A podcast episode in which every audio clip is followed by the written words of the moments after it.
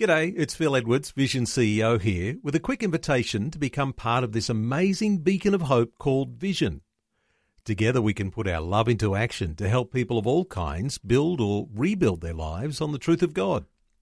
Please consider the part you can play during our upcoming Visionathon appeal, remembering that it's your support that makes Vision possible, including this podcast. The story I've gone from glamorous job to glamorous job. I got a job as a beauty consultant, and that was nice, but it nothing is glamorous. you know, I mean, it's fun, and it looks like you're really successful, but you know, you still got to live with yourself. You still got to come home to yourself. And I was making very, very poor choices for myself. I literally didn't know how to make decisions for myself. G'day, I'm Jimmy Colfax. Welcome to The Story. Well, in Lindy Gallagher's young adult years, she led quite a glamorous life. She performed in a ballet company, did some modelling and beauty consulting, and even travelled a bit as a flight attendant. She would say that this part of her life was pretty self obsessed. However, she's gone from all this to living a life of service to others. In particular, as we'll hear, she has helped many young girls in prison. Today, we'll hear Lindy Gallagher share her story as she has a chat with Karen Hunt. You were born in England. You That's came right. to Australia as a little baby. Tell Yes. us, how old were you and what was it that brought your family out to our nation? Um, I was 11 months old. I was born in St Albans in Hertfordshire, and um, my father had been given a contract with Brisbane Gas Company. He was an engineer designer of ovens and things, and so we came out for three years, but we haven't gone back since. Well, we visited, but we haven't left Australia, and my parents have gone home to be with the Lord now. So at that time of your life, was there any family support? Did you have community around you of any kind? Um, was faith a part of your world? Tell us. Well, Mum was a Christian. She was. It was called the Anglican Church in those days was called the Church of England, as everything was sort of English in the fifties and sixties before it was uh, Australianised, if you like. Dad was a non-believer, and Mum made sure that I went to church, that we were all confirmed in the Anglican way when we were eleven, and um, she like got me into the choir. But church wasn't a um, weekly thing; it was for special events, you know, Christmas, Easter, and that Yep. sort of thing. Um, I did go to a Sunday school, but I can even remember as a very little girl being taught the stories, the great stories of especially the Old Testament, were more myth than reality, to- just to make us kids interested, you know. So um, I was confirmed at 11, and that was a special experience, except it was more about tradition, you know, wearing a white veil and a white dress and feeling grown up. And mm-hmm. I remember the rector said, Now you need to confess your sins before you can. And I thought, What does that mean? Wow. I remember saying to him, Oh, I think I'm a bit nasty to my nanny sometimes. And shortly after that, going to high school, I just thought it was all a load of garbage. Mm. And I remember very vividly standing exactly where it was at Corinda High School on the basketball courts, and one girl saying to me, Oh, you don't believe in God, do you? Hmm. And I thought, Oh, gee, I better be careful what I say here. And I said, No, no, I don't. No, I don't. I don't think anyone said that they did, but I, I can't remember why the conversation came up. But it very rarely came across my path. And then I went. I was invited to a um, a church camp by a school friend who lived close by to me, and she said, "Oh, you know, le- let's go to this camp because there's going to be boys there." now I was, oh wow, you know, coming from a family of girls, and Dad being the ultimate paternalistic figure in our home, I thought this is going to be great. Mm-hmm. But whilst I was there, I remember a lovely young woman up the front, and she was pounding around a bit. I was all stirred up inside, and she said, "Who'll stand? Who's going to stand up for Jesus?" And I could feel all the stirring in my in my gut. Really, my girlfriend said, "Don't you dare stand up." And I just stood up. And um, they took me out the back with a few others and explained, I think, what I'd done, but it didn't really make much sense. But I was pretty excited by it. I was about 13 or 14. Yeah. And they tried to keep in touch with me and sent me a Bible. But truly, it was only a matter of a few weeks after that that I thought, oh, this is garbage. I'm not going to have anything to do with this. So you went just- back to the same thought. Yeah, I did. That's the path I went along until I was 24. So. Well, you're not alone. I'm I sure know, there's I know that one. similarities there for many different people. Yes, that's true. Lindy, you came back from that camp, but didn't quite understand what had just happened, didn't really have the support network around you for mm. any kind of discipleship or training, and life was void of anything to do with Christianity for what, 10 years, you said? Yes, it was 10 years, but as happens in a lot of young people's lives, my whole passion really, right from a tiny little girl, I wanted to be a ballerina. Okay. And so um, I worked very hard at that and loved it. And the more I did it, the more serious training I did, the more it was obvious I had some talent. Wow. And I ended up being chosen after some time when I was 16 Yeah. um, to dance with the Queensland Ballet Company. Wow, so we're talking classical ballet here, Oh, obviously. yes, classical. Okay, yes. congratulations. Oh, it was wonderful, yeah, and very exciting. That's when I felt most at home, dancing and um, being part of the company. And yes, it was just wow. I remember it was such. Um, I was just in bliss. That's a pretty special thing for a teenage girl and during your high school years as well. Yes, yes. Well, I was doing it all day, every day once I left school, and all sorts of things, you know, injuries started to happen, and I grew very tall. Um, in those days, the company men and women were, were pretty small, and I was five foot eight. I don't know what that is in the new lingo. so um, basically, Mr. Lisner had a talk with my father and just said, look, I probably won't be able to employ Linda. There are no partners taller than she is, and she has got these issues with her knees and one ankle, so it's probably best she finds another career. Oh, wow. That would have been horrible for you. How did you respond to that? Not well, because I didn't know what else to do with my life. My whole psyche was saying Yes. Mm-hmm. classical ballet. So I didn't know what to do. And um, my mother, in her efforts to help me, said, Well, you're tall and you're slender. I'll take you up to a modelling agency, which is what she did. Uh-huh. Yes. I'd had to pay for the training and I became a professional model for two years after that. And that was fun. And they were just starting to bring in dancing with Yeah. fashion. So I was her star model, if you like, with two other girls. And so a lot of dancing was done to show off, you know, for the fashion of the time.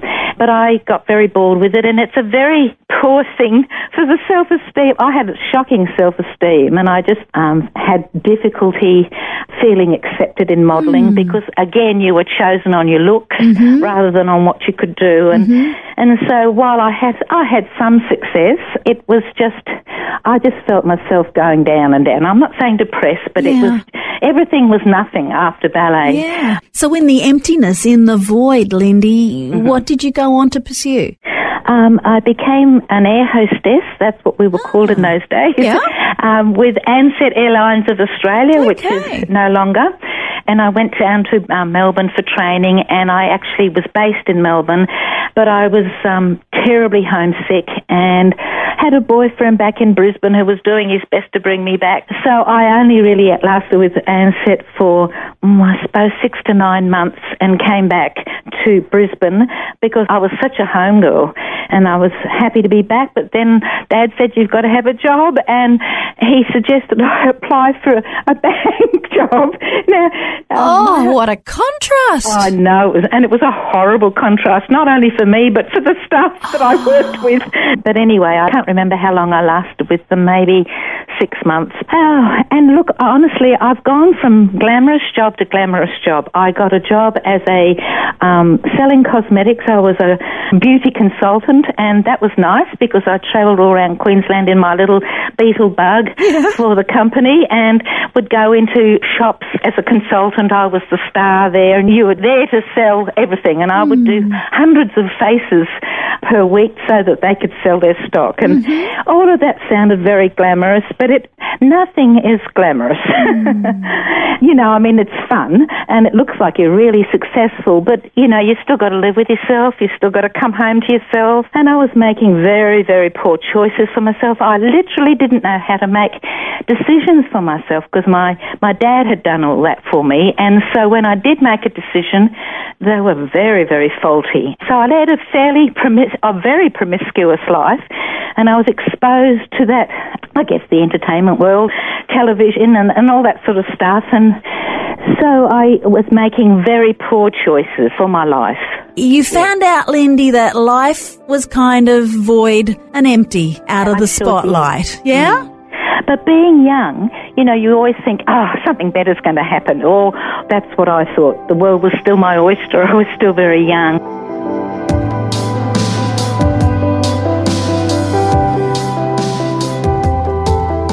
You're listening to The Story. Today, Karen Hunt is chatting with Lindy Gallagher, who's gone from a life of glamour and self obsession to serving others through prison ministry. We'll hear more of Lindy's story when we return. The Story. If this program has highlighted something you'd like prayer for, we'd love to pray for you. Call 1 800 Pray For Me. That's 1 800 772 936. It's a free call. Or text 0401 132 888. Hi, I'm Jimmy Colfax, and this is The Story. We're continuing with Karen Hunt chatting with Lindy Gallagher, who's gone from a life of glamour and self obsession to helping and serving others. Now, here's more of Lindy sharing her life journey and how she became passionate about helping young women through prison ministry. I lived very briefly in the Middle East as a flight attendant with Gulf Air, Yeah. which is the United Arab Emirates airline. And so I lived in Bahrain um, for nearly a year, always being homesick.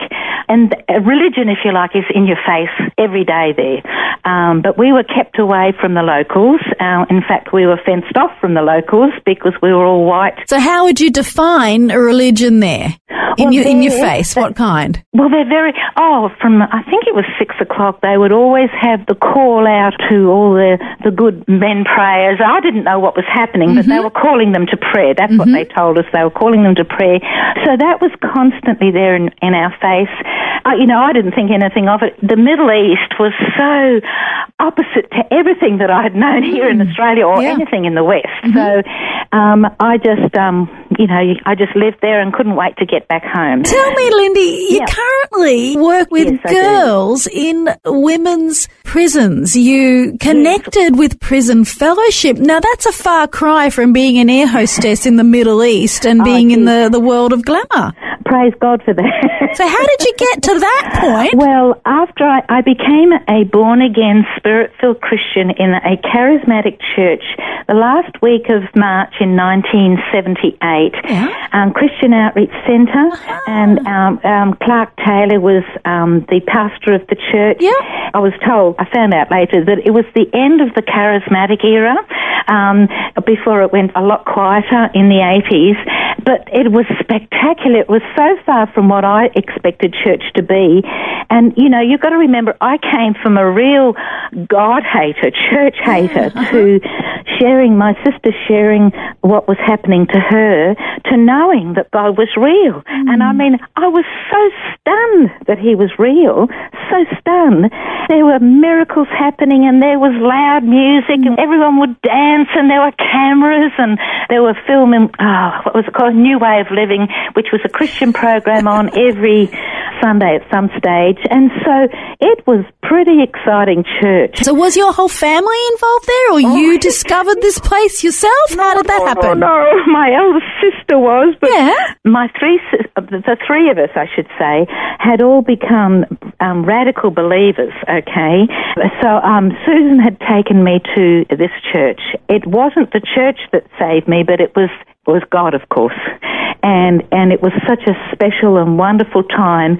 Um, because I'm a sort of very out. I want to say this to people. I'm a very out there person. I'm Are you? no, something you don't understand.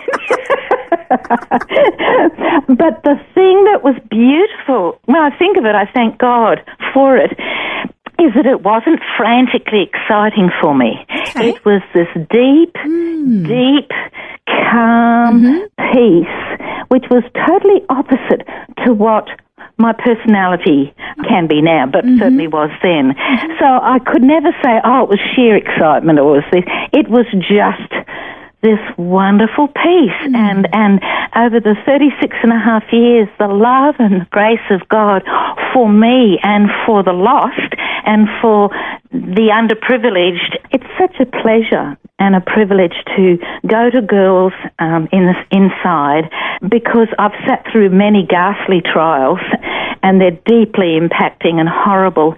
There's this incredible ability that only God could give to me and I've grabbed hold of.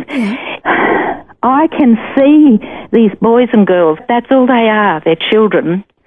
And uh, they've had terrible things happen to them and they've done terrible things. It's not an excuse, but it's a reason. And I just have this ability which I've just grabbed hold of. I believe it was, I believe it's for all of us, but I have grabbed hold of it.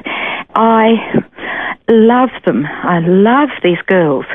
Um, many times over 19 years that I've been doing this, I've thought, you know, you see these awful headlines and awful things that happen.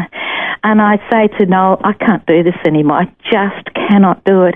And then I think of their faces, and I'm always just one on one because I'm not a chaplain, mm-hmm. okay? One on one, they're just the depth of love, the passion of, of God's love for them is remarkable. And so when, when I tell people that's what I do and done for nearly 20 years, I feel so strongly for the victims and, and the trauma that even just having your house broken into or your car stolen or witnessing something else, the trauma that stays with the victims, people couldn't possibly accept me to be a help to them because there's, there's this, this uh, taking sides uh, mentality that comes into people's minds, which I can quite understand. And of course, the you know newspapers and the and the media really don't present the whole story, as you know. Um, but you side with the perpetrators and you try and fight for them to get out of jail. But that's not it at all. That's not that's not what I go for. That's not what my husband was a chaplain for. Mm-hmm. It wasn't even to teach them and train them to not do this or to do that or whatever. It's just because everyone needs to be accepted, no matter mm-hmm. how vile they've been. We all need to be accepted. Your compassionate heart started to develop and you went from a life of self-obsession to one really focusing on others, On others. particularly girls in mm. Women's prisons. Tell me, Lindy, about that new passion for the lost and the underprivileged. Tell us about prison fellowship. Your husband has been a chaplain with prison Yes. fellowship. Tell us more. Well, um, I um, actually started visiting women in jail four years before Noel um, became a chaplain, but we've always had a heart for our prison folk, and it got more involved um, after that time. Now, I'd been visiting girls that the chaplain from Prison Fellowship had been giving me, and I wanted to do more. I wanted to do more than that, and um, I didn't really want to become a chaplain. So um, I had done a literacy course, and she advised me to ring up the education section in the Brisbane Women's, and so I said that I just I wanted to be a volunteer. I wanted to help girls in whatever stage of literacy they were at, whether they were from another country or write letters for them or help them with any courses that they were going for. And so for the next four years, from 2000 to the end of 2004, I was a um, volunteer literacy tutor and I went in one day a week and I was in heaven. And I, I because I'm not a trained teacher, um, and I didn't want, uh, you know, I didn't want, want to have a group of girls. I thought that I would never be able to control them. But one on one, Karen, one on one. Yeah. I never ever pushed my faith on my love for God on them, not ever. Inevitably, they would say, Why do you bother coming in mm-hmm. for me? I would always say, Because God loves you so much. And they say, But look what I've done, or I'm, I'm here on a trumped up charge, or whatever it might be. And I said, God's grace is so beyond our understanding that I can't explain it to you. Mm. But He's created you. And we live in a fallen world and we we we are sinners, if you like, because of this fallen world that we live in. And he comes into our life. He's such a darn gentleman. He won't come in unless we ask him. He never forces us to do anything. He doesn't do terrible things to us in spite of many saying that he does. He's our loving God and he loves you. And you're being punished by the world system as you should be. Mm. And if they're in there for life, let's make your life worthwhile for you and for others. And that's the thing that that's how we pick up our cross daily and that's how we lay our lives down daily is for someone else.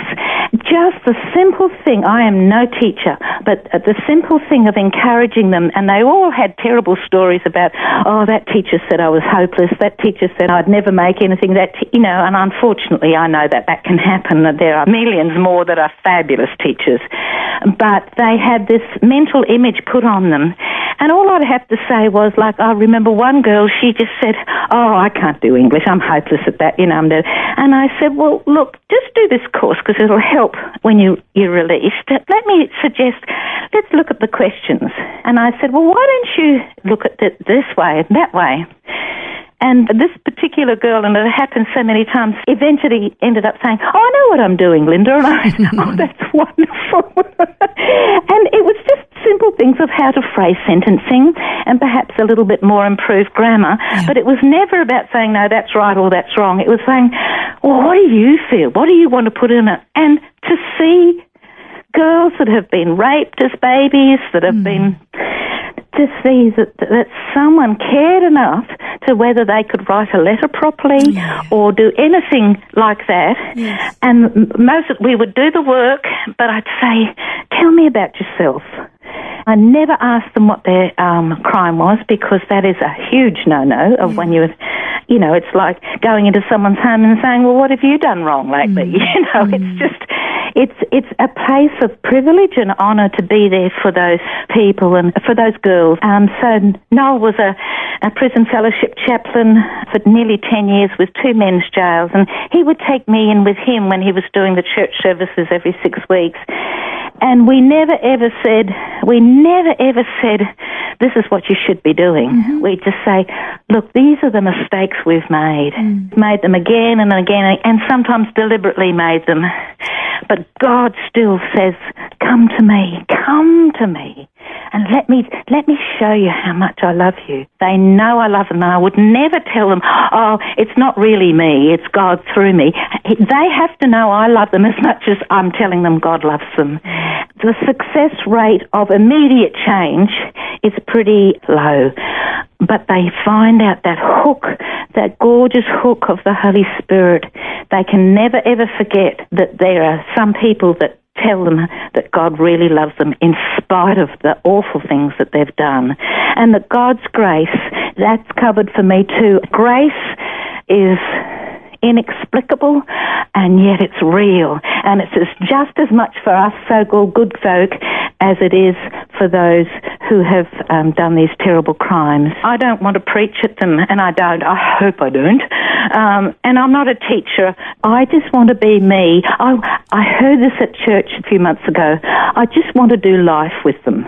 And that means when they come out, their families, when they go back in again, come out, in, out. That's how God is with me, and that's how He is with them. How precious it is that you can go in and develop relationship yes. with these women. It's an ongoing thing. You're oh, you're is. a carer. I hear the passion. I hear the compassion. Now you mentioned to me earlier about your hubby with Bad Boys Down Under as a title. You actually created something good, girls. What, what's yes, that? I did. Uh, for about, I suppose it was. I can't remember how long. Maybe eight five to eight years where what we used to go into the valley. It started out way back um, in 2000. We were um, a fellow who had done some time.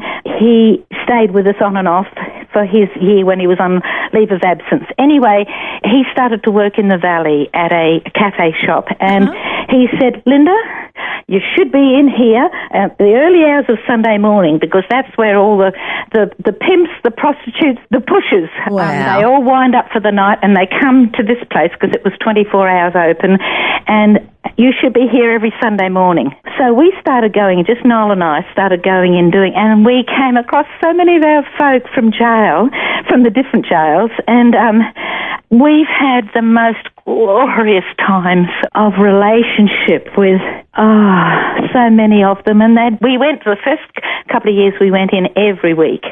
But then Bad Boys started really taking, well, it had been taking off for a while. And so Noel um, started up the Bad Boys there. And, and so I had my little table of girls. Some of them had done time, some of them had friends inside, and some of them just wanted to be a part of that ministry. But there was no preaching, there was no teaching, there was no singing. It was just relationship in the marketplace. God bless you. God bless Thank you, Noel. thank Thank you you. for your time and have a great day today. Thank you so much, Karen. It's been really wonderful for me to be able to talk with you and your wonderful program. Bless you, doll. Bless you too, hon. Have a great day. Bye bye. Bye. That was Karen Hunt chatting with Lindy Gallagher, who certainly has come a long way from her self obsessed younger years filled with beauty and glamour. As we heard, she became very passionate about helping young women who were in prison or had just come out of prison. Unfortunately, since this conversation was recorded, both Lindy and her husband Noel have gone on journeys with cancer. I'm happy to report that both of them have fully recovered after several chemotherapy treatments, but are a little weaker. And Lindy says she no longer makes the two hour trip to the prison as she wants to stay close to her husband. However, this has not stopped both of them from being involved in the lives of many of the people they've helped over the years, and she says they've become like family. Many of them even call her and her husband mum and dad, and they celebrate birthdays and other life milestones together. Well, if prison ministry sounds like something you would like to be involved in, a good ministry to look up is Prison Fellowship.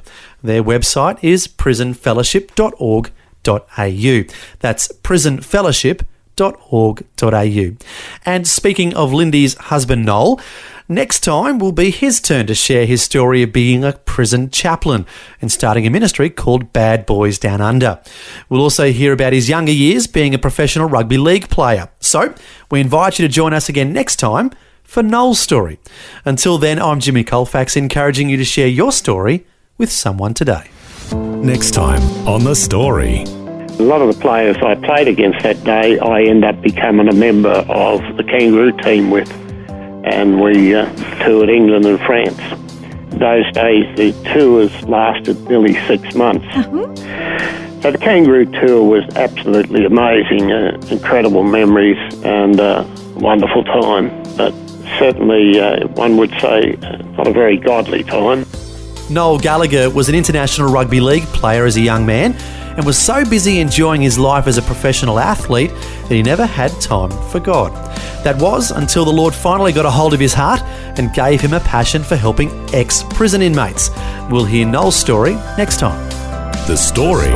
Just another way Vision is connecting faith to life.